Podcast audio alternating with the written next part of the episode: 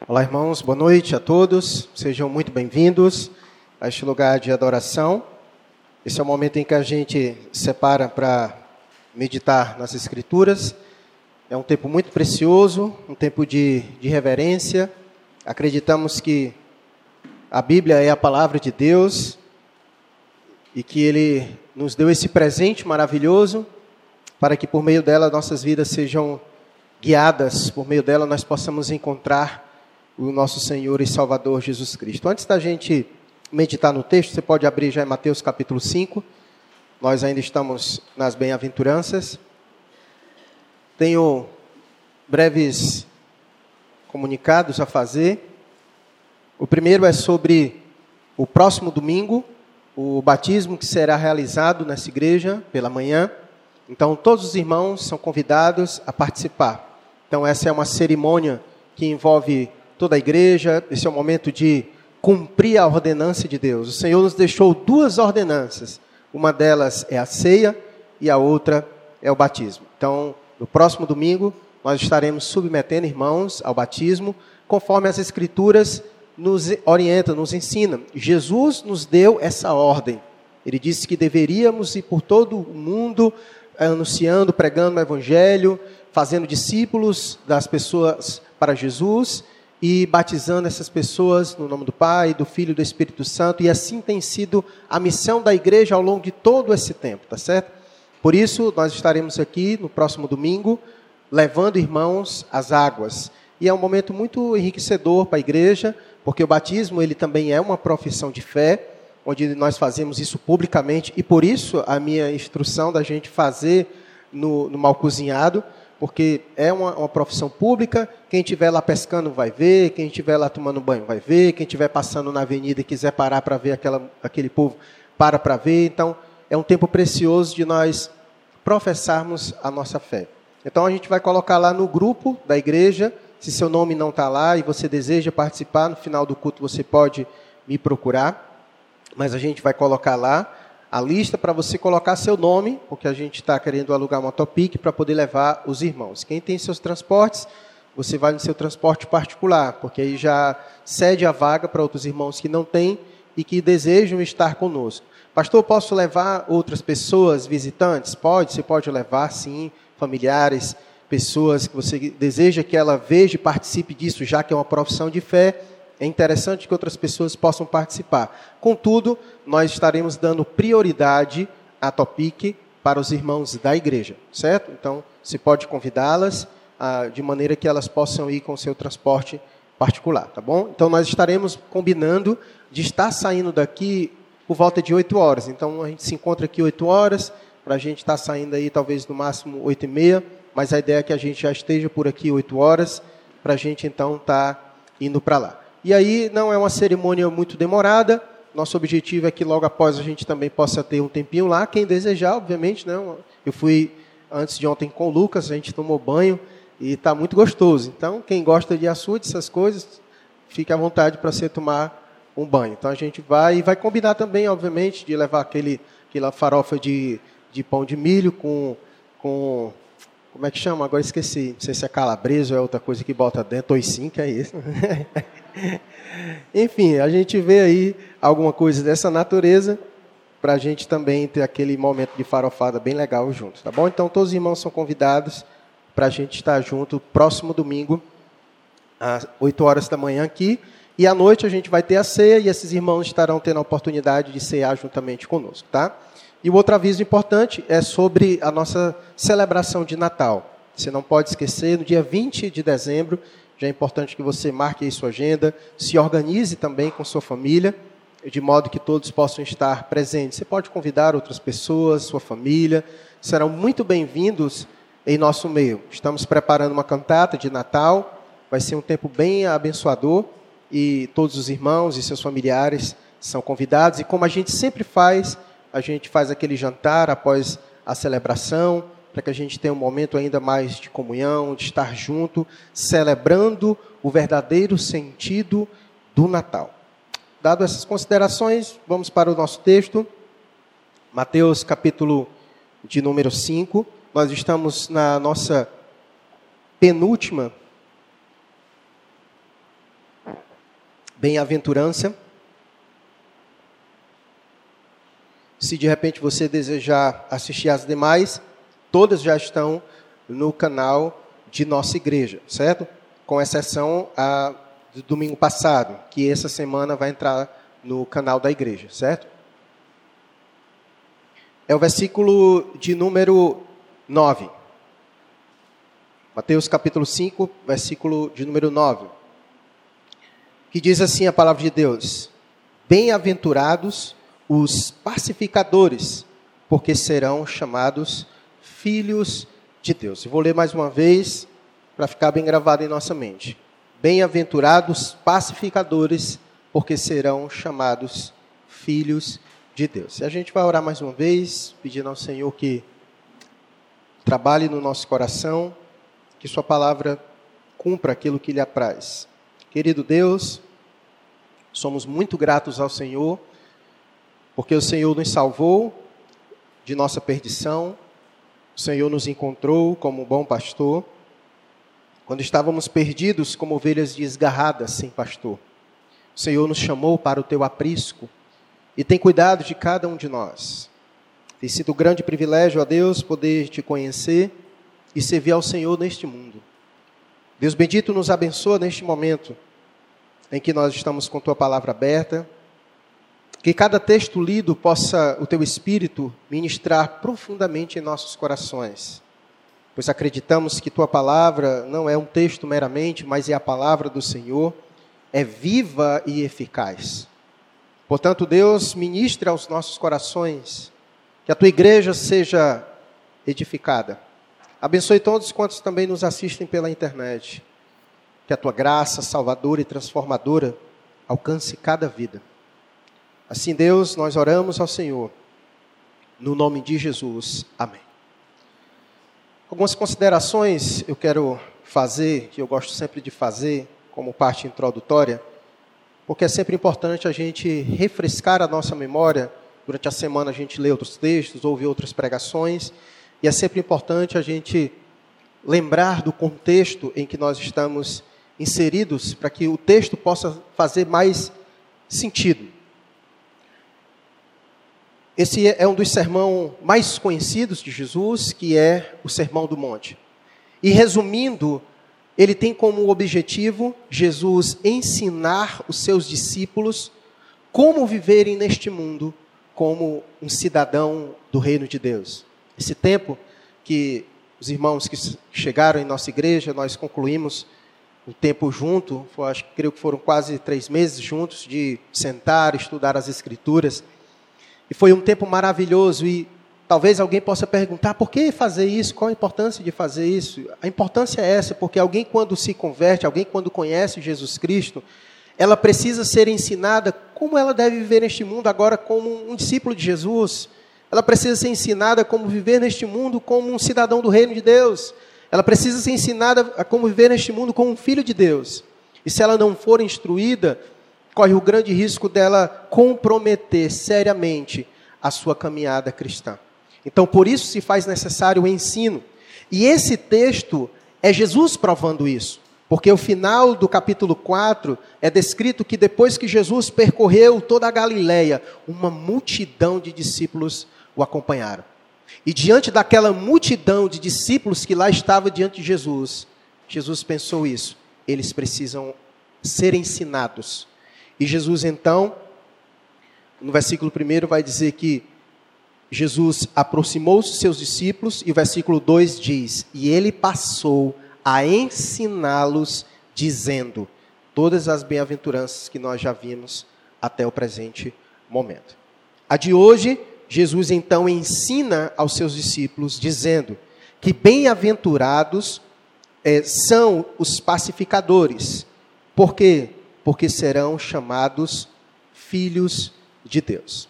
Então, diante do texto em que Jesus quer ensinar os cidadãos do reino a como viver neste mundo como cidadãos do reino, a primeira coisa que nós olhamos para esse texto e conseguimos identificar é que os cidadãos do reino de Deus, eles também não são somente cidadãos do reino, mas também são filhos do rei deste reino, De tal maneira que Jesus olha para eles e diz: Bem-aventurados são os pacificadores. Jesus está falando o seu discurso para os seus discípulos e diz: Bem-aventurados são os pacificadores, porque serão chamados filhos de Deus. Jesus está querendo dizer que uma característica é, peculiar, cara, distinta dos seus discípulos é que eles são pacificadores.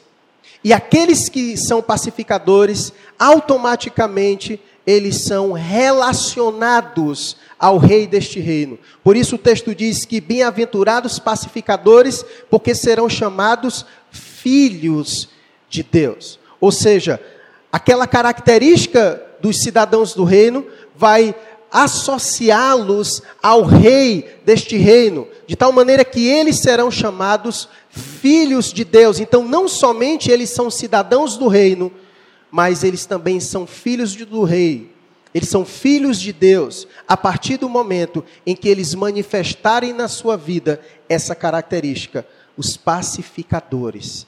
Os pacificadores. Então, quero que você, nessa parte introdutória, consiga captar bem isso. Jesus está querendo dizer. Ele está discursando para os seus discípulos e ele diz para eles: Vocês são cidadãos do reino, vocês são meus discípulos. Estou ensinando vocês a viverem como cidadãos do reino deste mundo. E uma característica do cidadão do reino que vive neste mundo é a pacificação, vocês são pacificadores. E quando vocês viverem assim neste mundo, vocês serão chamados não somente cidadãos do reino, mas filhos de Deus.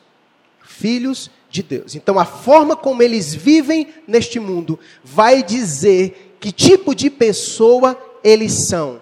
E se viverem como pacificadores, serão chamados, eis aí, um filho de Deus, pela maneira pacífica de se viver neste mundo. E já já a gente vai aprender o que ele quer dizer com ser pacificador. Mas quero construir a narrativa na sua cabeça para que você possa compreender exatamente o que Jesus está querendo dizer. É importante falarmos sobre essa característica que distingue os filhos de Deus dos demais. Os pacificadores serão chamados filhos de Deus. E é importante dizer isso porque naquela cultura já havia uma disposição das pessoas se autodenominar filho de Deus por quaisquer outras razões. Por exemplo, quando você vê em, alguns momentos Jesus está lidando com líderes religiosos e eles dizem que são filhos de Deus simplesmente porque são descendentes de Abraão. E assim você vai vendo vários discursos nas escrituras de pessoas que se que arrogam para si o, o título de filhos de Deus por vários outros fatores. Na nossa cultura não é diferente. Você vai, é muito comum a gente ouvir na nossa cultura quase todas as pessoas falando que são filhos de Deus. Às vezes elas falam isso de forma muito banal, às vezes ela fala, eu mereço isso porque afinal eu sou filho de Deus. Talvez você já tenha ouvido alguém falar assim, e, e por aí vai é muito subjetivo. Hoje qualquer pessoa pode dizer eu sou filho de Deus por isso, e ele acha que por ele pensar dessa forma, por ele fazer isso, por aquilo outro, lhe dá o título de filho de Deus. Contudo, Jesus nesse texto, ele especifica, ele diz que serão chamados de filhos de Deus não qualquer tipo de pessoa, mas os pacificadores. Os pacificadores é que serão chamados filhos de Deus. E uma característica importante de nós lembrarmos que nenhuma das bem-aventuranças elas são dadas para aqueles que não são discípulos de Jesus. Lembram isso? Nós vimos isso em todas as bem-aventuranças. É impossível um descrente ser um bem-aventurado, um feliz, porque somente os discípulos de Jesus é que têm a disposição de receber a bênção de Deus para ser felizes e abençoado. Portanto, os pacificadores é uma característica distinta daqueles que são discípulos de Jesus, que são cidadãos do reino e que logo são filhos de Deus. São filhos de Deus. Então, esses sim são chamados de pacificadores.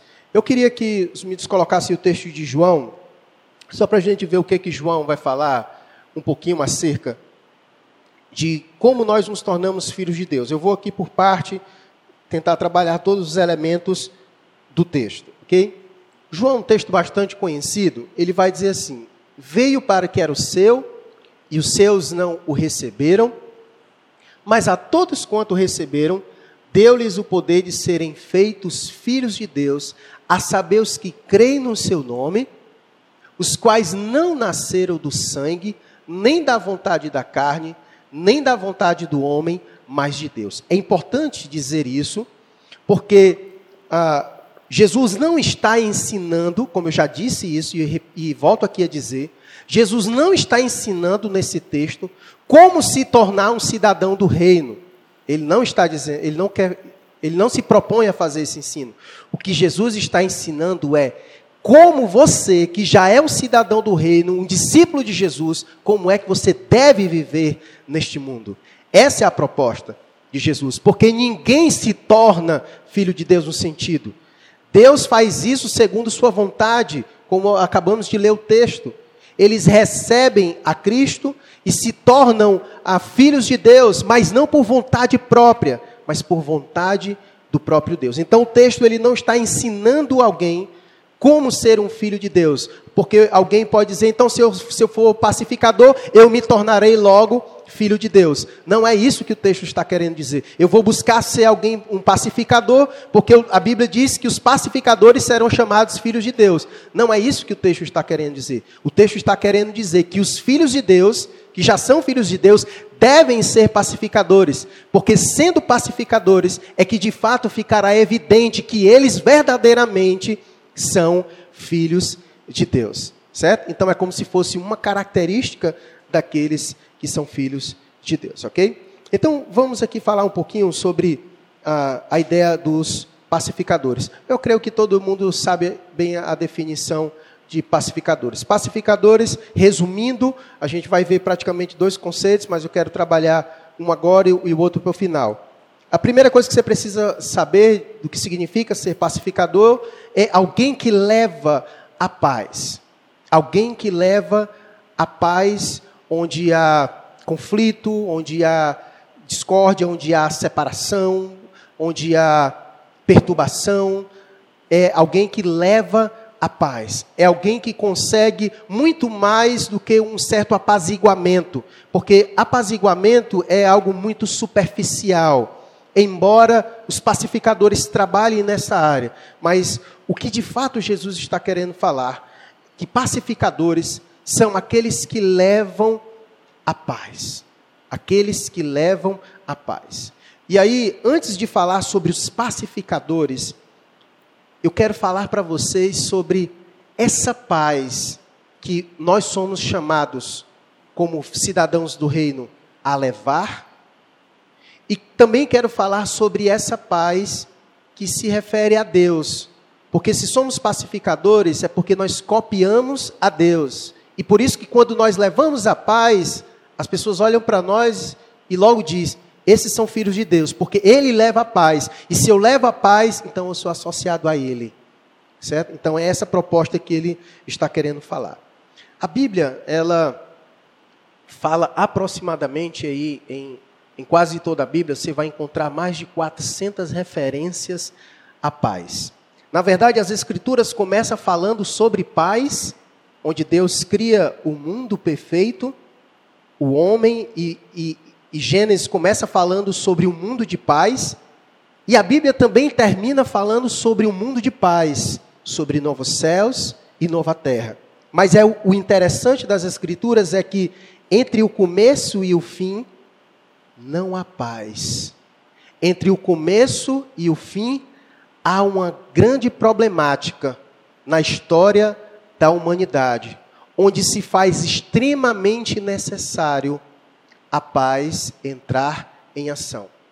Desde Gênesis capítulo 3, quando acontece a entrada do pecado do mundo, acabou-se a paz. E acabou-se a paz de que maneira? Nós veremos em quatro aspectos. A paz entre o homem e o seu Criador acabou. A paz entre o homem e o seu semelhante acabou.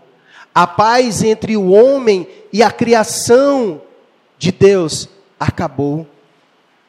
A paz entre o homem e ele mesmo acabou. Por isso que do começo ao fim nós vemos uma imensa necessidade de paz. Se não vejamos, quando ocorre a situação de Gênesis capítulo de número 3, antes disso, é dito que o homem tem uma excelente relação com Deus. O homem vivia em paz com Deus. Não havia nenhum problema na relação do homem com Deus.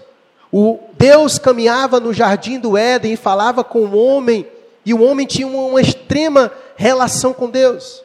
Mas as escrituras vai dizer que quando o homem pecou, essa relação foi afetada do homem com Deus de tal maneira que Deus o expulsou de sua presença, de tal maneira que Deus expulsou o homem do jardim do Éden. E desde então as escrituras vai dizer que o homem que outrora fora feito amigo de Deus e que caminhava com Deus e que falava com Deus, a Bíblia diz que houve uma separação. Paulo vai dizer que todos pecaram e agora estão o quê?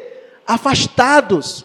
E esse afastamento não somente nos deixou distante, mas também em uma posição de inimizade com Deus. Paulo vai dizer que outrora nós éramos inimigos de Deus, éramos desobedientes de Deus, éramos filhos da ira. Então a relação do homem com Deus foi afetada. Paulo, em Romanos capítulo 1, vai expressar bem como está essa relação do homem com Deus. Paulo vai dizer que na verdade Deus está irado com esse homem e a relação é de inimizade. A relação do homem é de inimizade. E por isso que diante de todo homem na face da terra está a ira de Deus por causa dessa inimizade. Então, primeira coisa, há uma necessidade dessa paz com o homem com Deus, porque ela foi quebrada no jardim do Éden. E por isso que nós vemos tanta luta do homem contra Deus. A prova disso é que Deus criou um lugar muito ruim, que é o inferno, por causa dessa relação quebrada entre ele e o homem. A relação do homem com Deus não é de paz. E isso precisa ficar muito bem estabelecido. Nós vemos em Gênesis capítulo 3, após a queda, que acabou a paz entre o homem e o seu semelhante. Logo em seguida, o episódio da queda, nós vemos logo acontecer o que? Um irmão matando outro irmão. Então, logo em seguida, nós vemos a paz sendo quebrada na própria família, no próprio lar. Primeiro se quebrou a paz entre o homem e Deus. E o homem sofre por causa disso, porque ele está em condição de inimizade com Deus. Nós vemos que o homem é carente de paz, porque a falta dessa paz o afetou diretamente na sua relação com o homem. Logo em seguida, vemos irmão matando irmão, e tem sido essa a história da humanidade: o homem ferindo o seu, pró o seu próximo, ferindo o seu semelhante. A história da humanidade mostra isso. E isso tem crescido a cada dia, cada vez mais. O homem sendo inimigo do seu próximo. Veja quantas guerras nós já não passamos, quantas guerras o mundo já não enfrentou. Veja hoje quanta matança, quanta morte, quanta inimizade, quanta traição. O homem, ele devora o seu próximo falta de paz, não só na sua relação com Deus, mas na sua relação com seu próximo. A quebra dessa paz no jardim do Éden afetou diretamente a relação do homem com a criação. Deus fez o homem para se relacionar perfeitamente com a criação. E Paulo vai dizer em Romanos capítulo 8 que a criação geme e suporta aflição por causa do homem.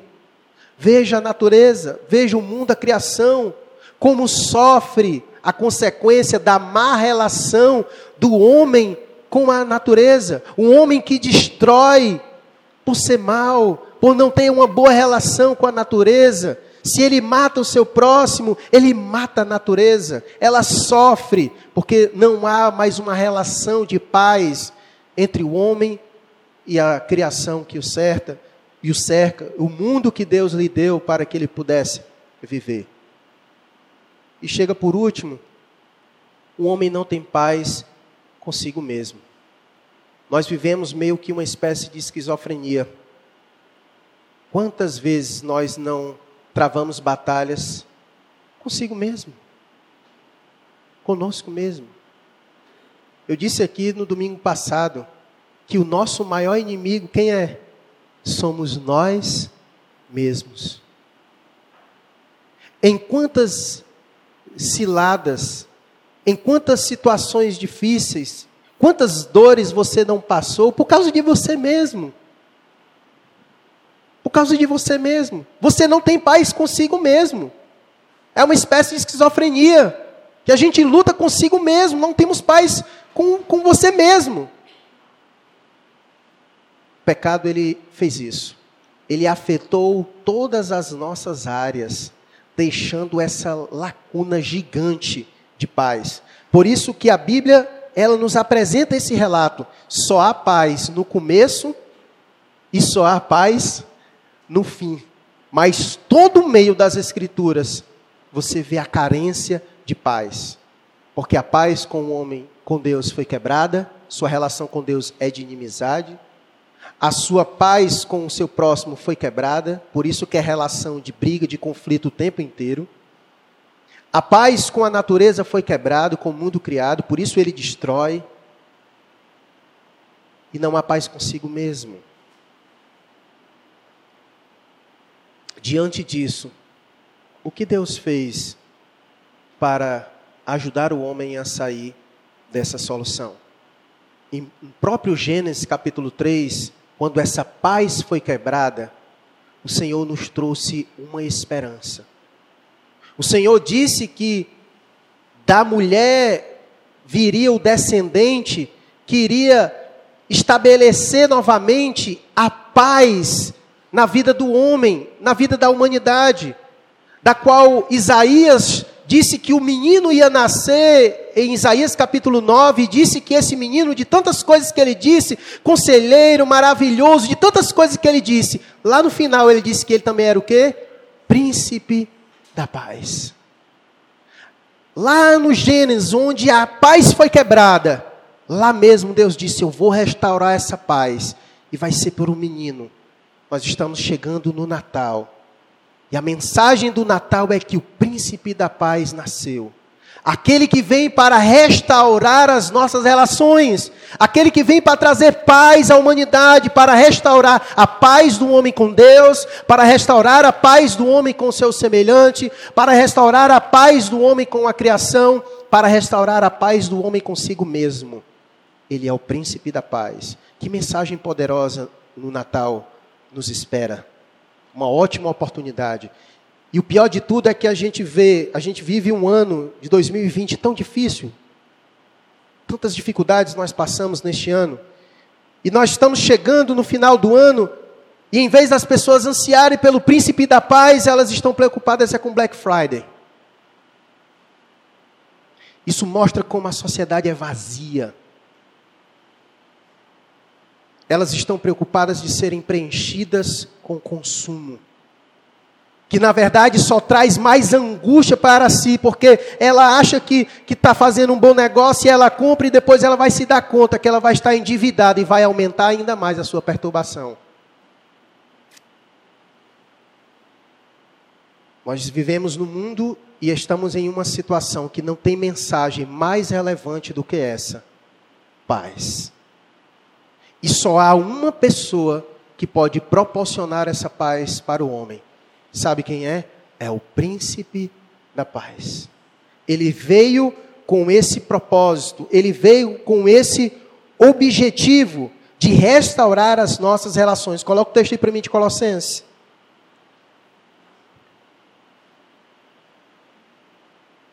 Olha o que, que diz as Escrituras.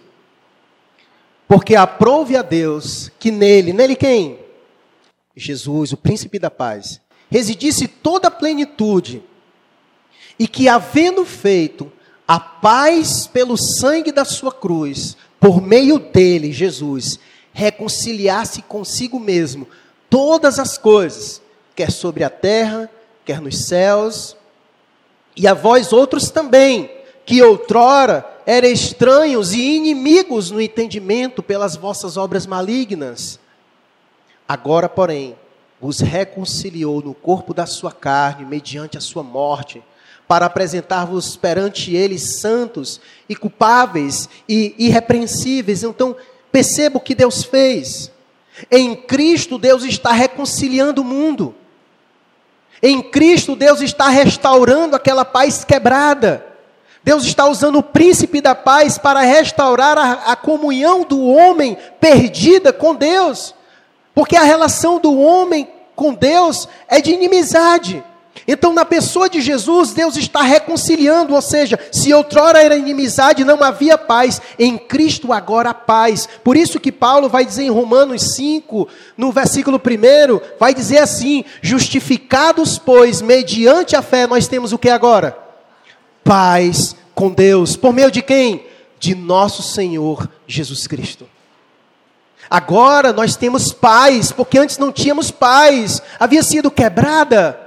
A relação do homem era de inimizade, mas Deus fez isso, enviou o príncipe da paz, para que por meio dele Deus reconciliasse o mundo novamente, para que houvesse paz, e aqueles que depositam fé nele, aqueles que creem nele, tenham a sua relação restaurada, de maneira que aqueles que foram justificados podem declarar: temos paz com Deus por meio de nosso Senhor Jesus Cristo.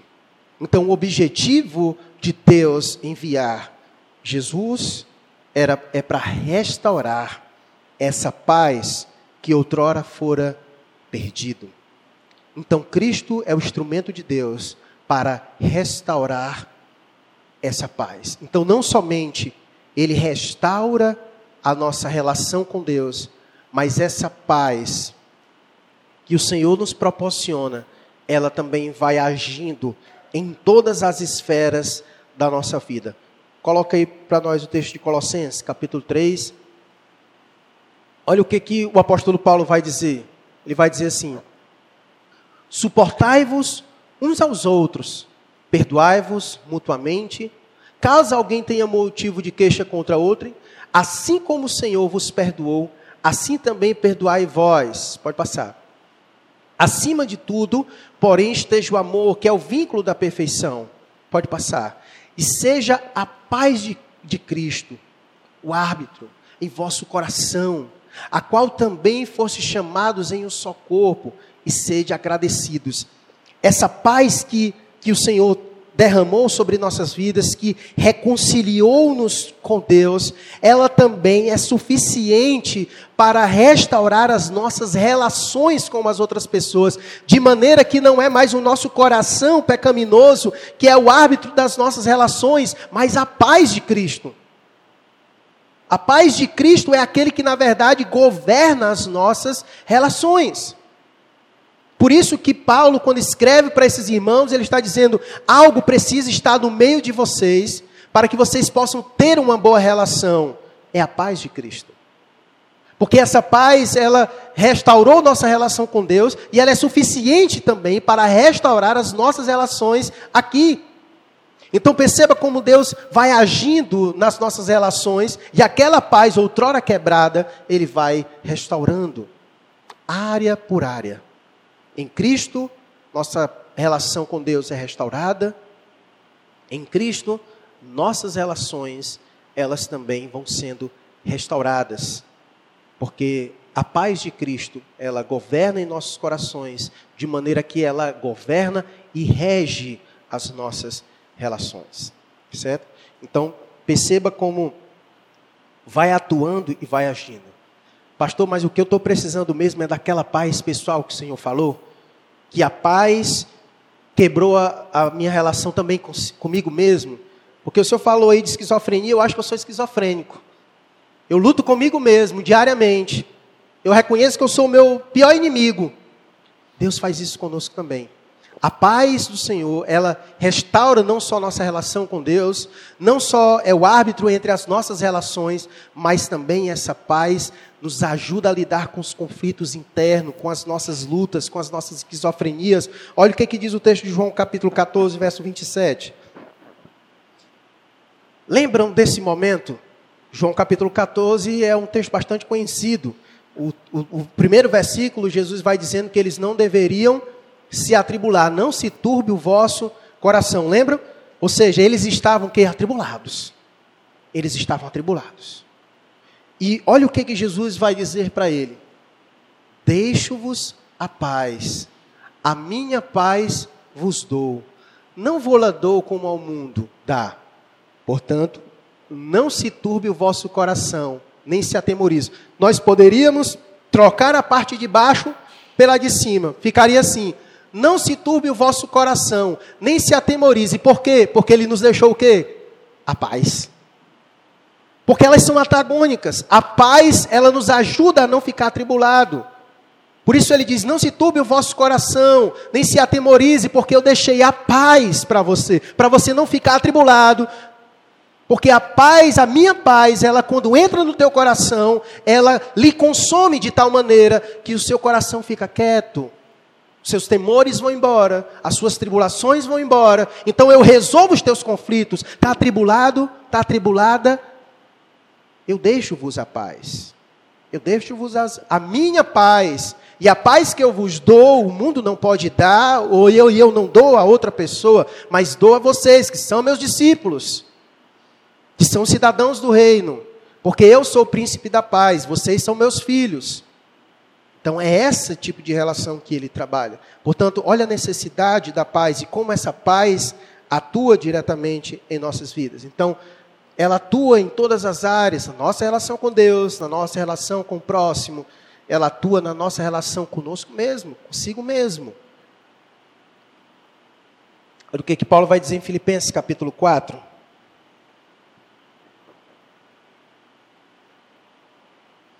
Que é das nossas lutas. Ele diz: Não mandeis ansiosos de coisa alguma.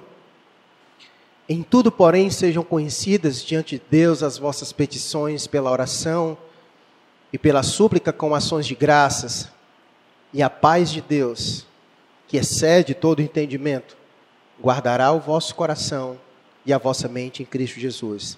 É bem simples de entender neste verso. Jesus quis nos dizer, no verso 6 e 7, que a cura para a nossa ansiedade é o quê? A paz dele. Porque a paz de Deus excede todo entendimento e faz o que com o nosso coração? O guarda, o protege. Essa expressão guarda é um guarda mesmo, é como se fosse um guarda na porta, aqui na frente, o seu coração tem uma porta, e essa paz de Deus fica na frente. E a ansiedade vai tentando entrar e ela guarda, ela não deixa entrar, protege o seu coração. A paz de Deus faz isso. Porque a paz de Deus, ela nos ajuda a resolver o nosso conflito com Deus, o nosso conflito com o próximo e o nosso conflito consigo mesmo. Certo?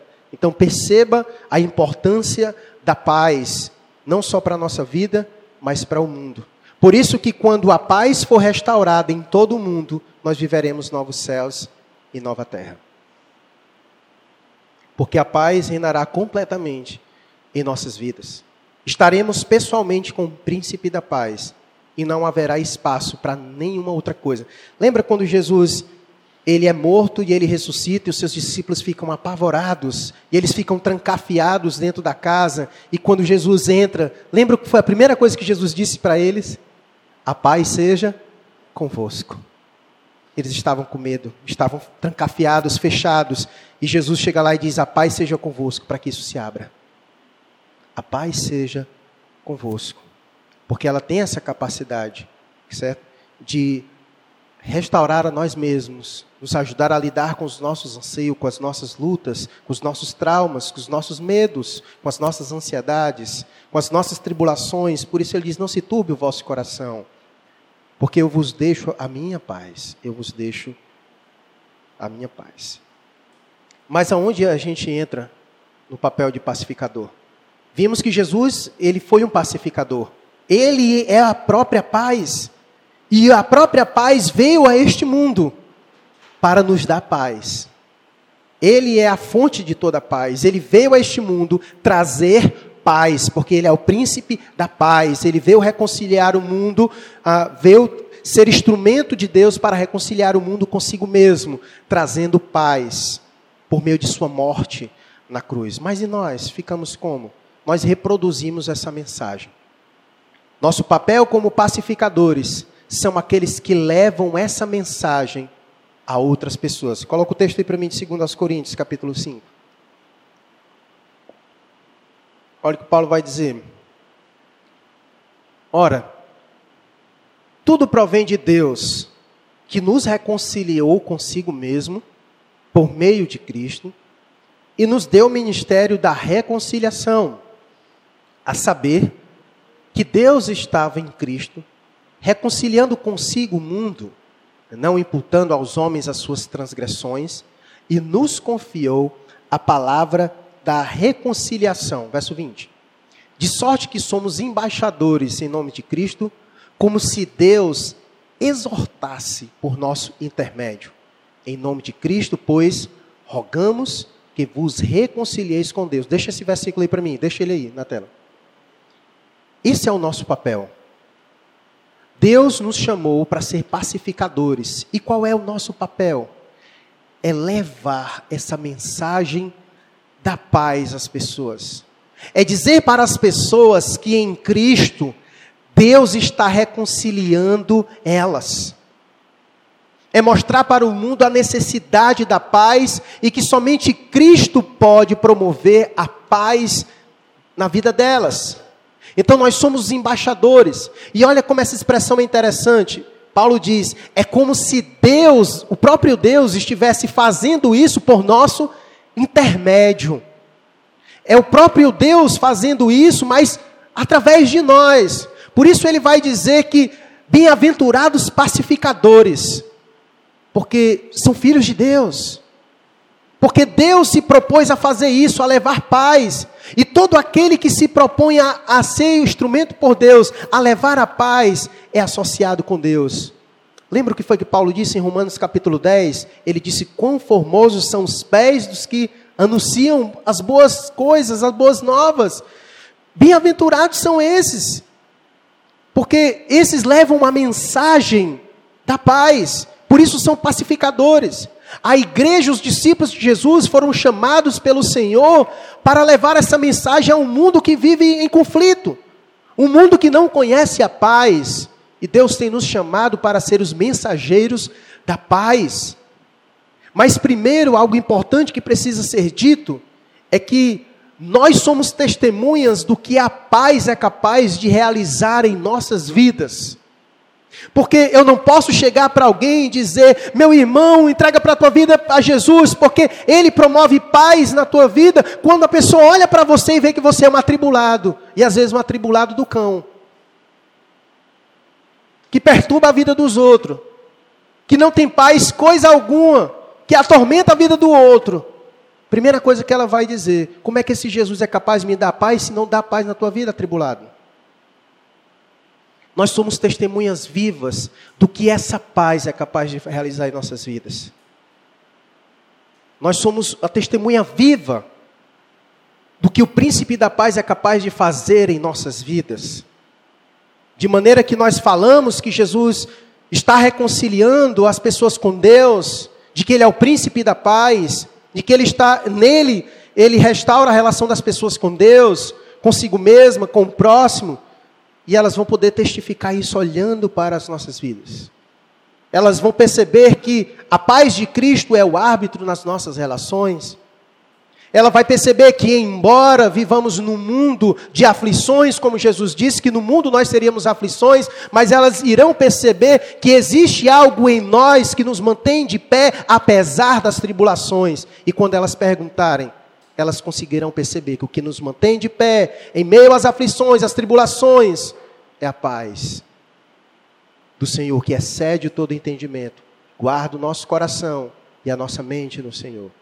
Elas vão perceber isso. Elas vão perceber isso. Então, nós seremos testemunhas vivas. E o Senhor tem nos chamado a sermos pacificadores, a levarmos essa mensagem que promove paz para as outras pessoas.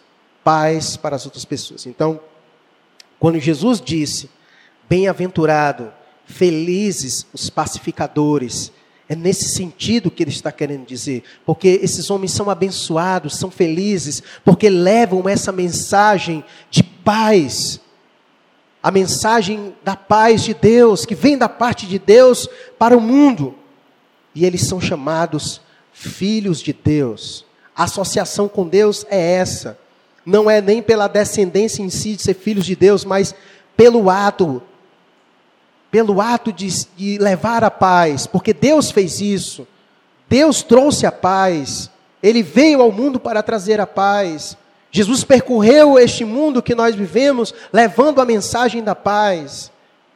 E nós somos chamados a viver este mundo, levando a mensagem da paz. Então, esse é o primeiro sentido que quer dizer a ideia de pacificador. E há um segundo sentido que é no sentido mais superficial, que pode ser aplicado a, a esse texto. Muito embora eu acredito que Cristo esteja especificando a esse aspecto.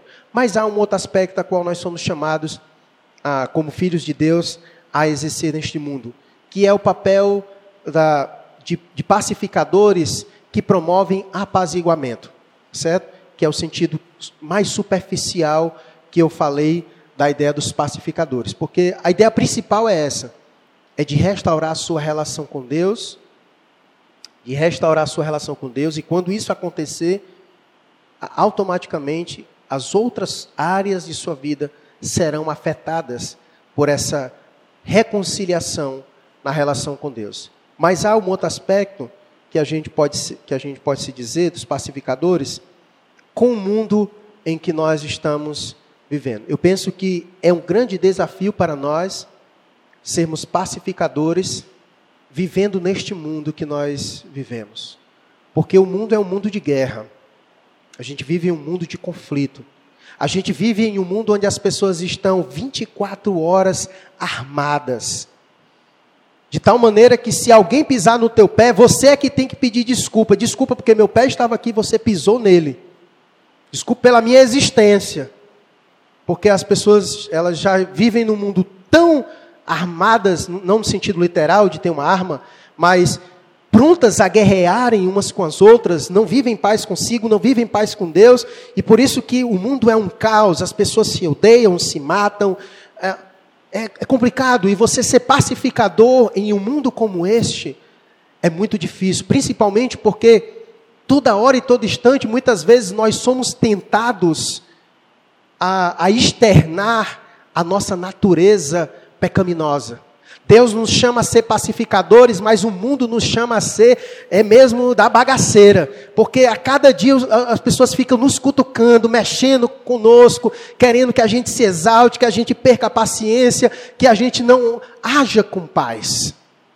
A gente vive em um mundo assim, e o maligno nos tenta toda hora, todo instante, quanto a isso. É difícil ser pacificador neste mundo. Contudo, não é impossível.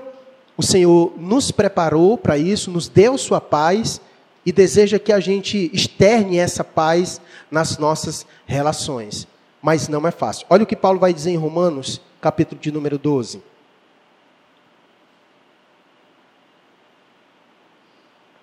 Ele vai dizer assim, verso 17: Não torneis a ninguém mal por mal. Esforçai-vos por fazer o bem perante todos os homens. Se possível, se possível, quanto depender de vós, tende o quê? Paz com todos os homens. A instrução é essa. Se possível, se possível, quanto depender de vós, tende paz com todos os homens. Paulo, o que, que Paulo está querendo dizer? Olha, no que depender de você, se esforce para fazer tudo quanto você pode fazer para ter paz com os outros. Mas bem sabemos que nem sempre vai depender somente de nós. Porque às vezes nós queremos ter paz com outra pessoa, mas ela quer guerra conosco. Mas todos nós já aprendemos o velho e bom ditado popular. Quando dois não quer brigar, quando um não quer brigar, dois não brigam, né? Então, quando um não quer brigar, dois não brigam, certo? A não ser que ele saia ali esmurrando e você faz só se defender, né? Mas quando os dois estão exaltados, a coisa ela vai pegar. Mas se um não estiver interessado, então essa é a nossa postura. Ainda que não desejem ter a paz conosco, mas nós podemos ter paz consigo mesmo, e no que depender de nós, nós buscaremos ter paz com as outras pessoas. Eu penso que esse é um testemunho maravilhoso que nós podemos dar. Quando Jesus diz que os pacificadores logo serão associados a Deus, esse é um testemunho positivo. A pergunta que eu faço é: você é um pacificador? Alguém consegue olhar para você e dizer assim: você é um filho de Deus porque você é alguém que transmite paz e leva paz? Certo? Essa é, é uma pergunta para a sua própria reflexão, certo? Alguém consegue olhar para você e dizer: você é um filho de Deus. Por quê? Porque você é alguém que transmite paz. Os pacificadores são esses. Os pacificadores são aqueles que, diante das, das problemáticas da vida, ele não é aquele que chega e joga mais lenha na fogueira. Os pacificadores são sempre aqueles que, diante das situações, eles sempre chegam com uma solução para tentar resolver o problema, para tentar apaziguar as relações. Isso é muito importante. É muito bom que nós sejamos vistos dessa maneira. De maneira que quando as pessoas estão em conflitos, ela liga para você, ela procura você, porque ela sabe que vai vir de você uma palavra de paz, uma palavra de apaziguamento diante do conflito, seja pessoal ou relacional. Certo? E longe de nós sermos vistos como aquelas pessoas que, na verdade, por onde passa, causa problemas. Por onde passa, causa problemas. Fomos chamados a ser pacificadores. Ser pacificador é ser parecido com Deus. Por isso que Jesus disse que os pacificadores serão chamados de filhos de Deus, porque eles levam a paz por onde eles passam. Talvez o grande problema da nossa vida, a falta de paz, e eu acredito piamente nisso, que o grande, o, o principal motivo pela falta de paz consigo mesmo e nas nossas relações é principalmente a nossa falta de paz na nossa relação com Deus. Certo? Sempre é assim, certo? De cima para baixo. De cima para baixo. Então, o grande problema das nossas relações se dar por isso. Primeiro, pela a falta da, de uma boa relação nossa com Deus. Então, nesse momento, eu quero lhe conduzir à oração. Talvez você tenha sofrido venha sofrendo na sua vida, por falta de paz na sua vida. Seja nas suas relações, seja consigo mesmo, não está, não está em paz consigo mesmo, está em conflitos internos, não está em paz com Deus, ou não esteja em paz com outras pessoas nas suas relações. Eu convido você, meu irmão, a se voltar neste momento para o príncipe da paz para Jesus. O único que pode te dar a paz que excede todo entendimento. O único capaz de guardar o teu coração com a paz dele. O único capaz de ser, de ser o árbitro nas tuas relações. Volta-se para ele em oração. Fala com ele, o príncipe da paz.